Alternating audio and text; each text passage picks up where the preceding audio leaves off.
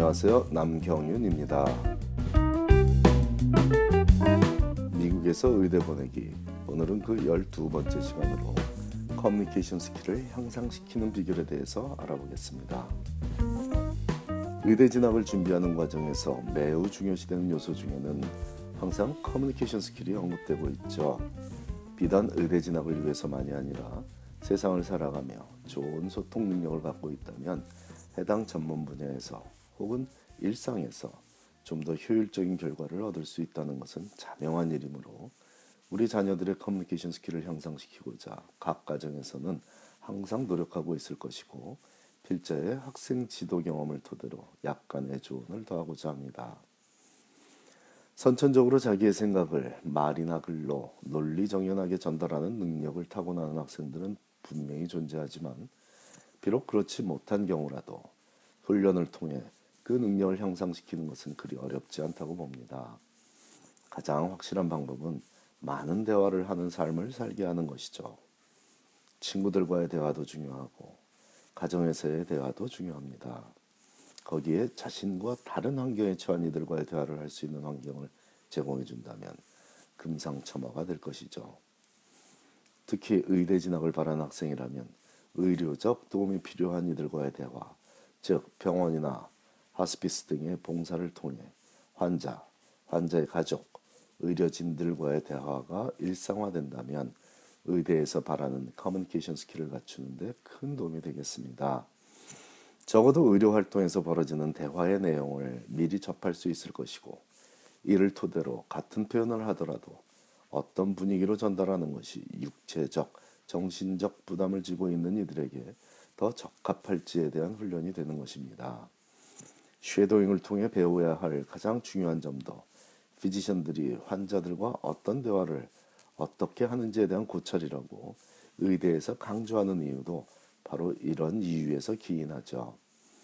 용기를 주는 표현이 환자에게 하는 표현법과 운동선수에게 하는 표현법이 같을 수 없다는 것은 누구에게나 짐작하기 어려운 일이 아닐 것입니다. 책을 많이 읽는 것도 병행되어야 하겠습니다. 같은 표현도 좀 더 효율적으로 할 수 있는 모범답안이 책 속에 있죠.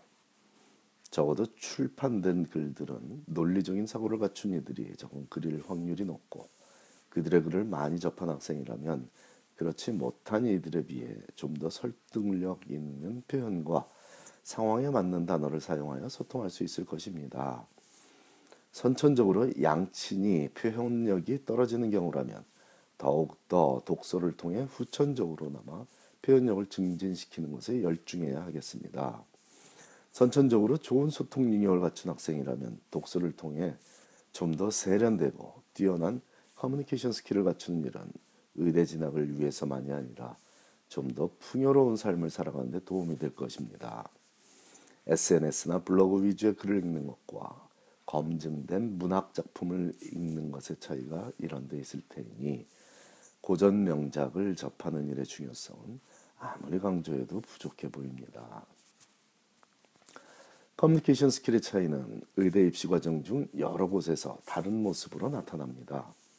글로 자신을 소개하는 과정에서도 나타날 것이고 말로 자신의 생각을 전달하는 인터뷰 과정에서도 다른 결과로 나타납니다.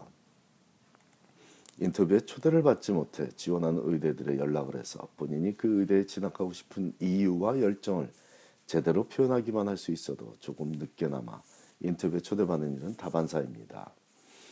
하지만 같은 조언을 해줘서 의대에 연락을 한 학생들이 모두 다른 결과를 얻습니다. 즉 같은 의미의 표현이 모두 다름으로 발생하는 일이죠. 이런 접촉을 통하다 보면 뜻하지 않게 입학처장과 우연히 전화통화가 되어서 혹은 지원서 재검토 기회를 갖게 되어서 인터뷰에 초대되고 그런 열정을 높이 사서 결국 해당 의대에 합격하는 일이 매년 벌어져 왔고 올해도 예외 없이 막판 뒤집기에 성공한 학생들이 존재합니다. 하지만 똑같은 노력을 했는데도 끝내 인터뷰 초대를 못 받는 학생도 있습니다.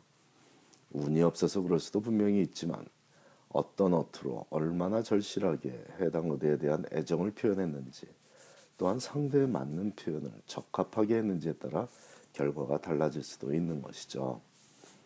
커뮤니케이션 스킬의 핵심은 입에 발린 말재주가 아니고 진심을 전하는 능력입니다.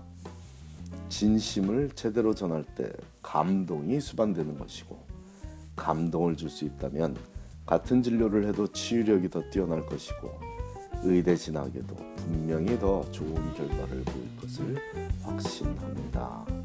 감사합니다.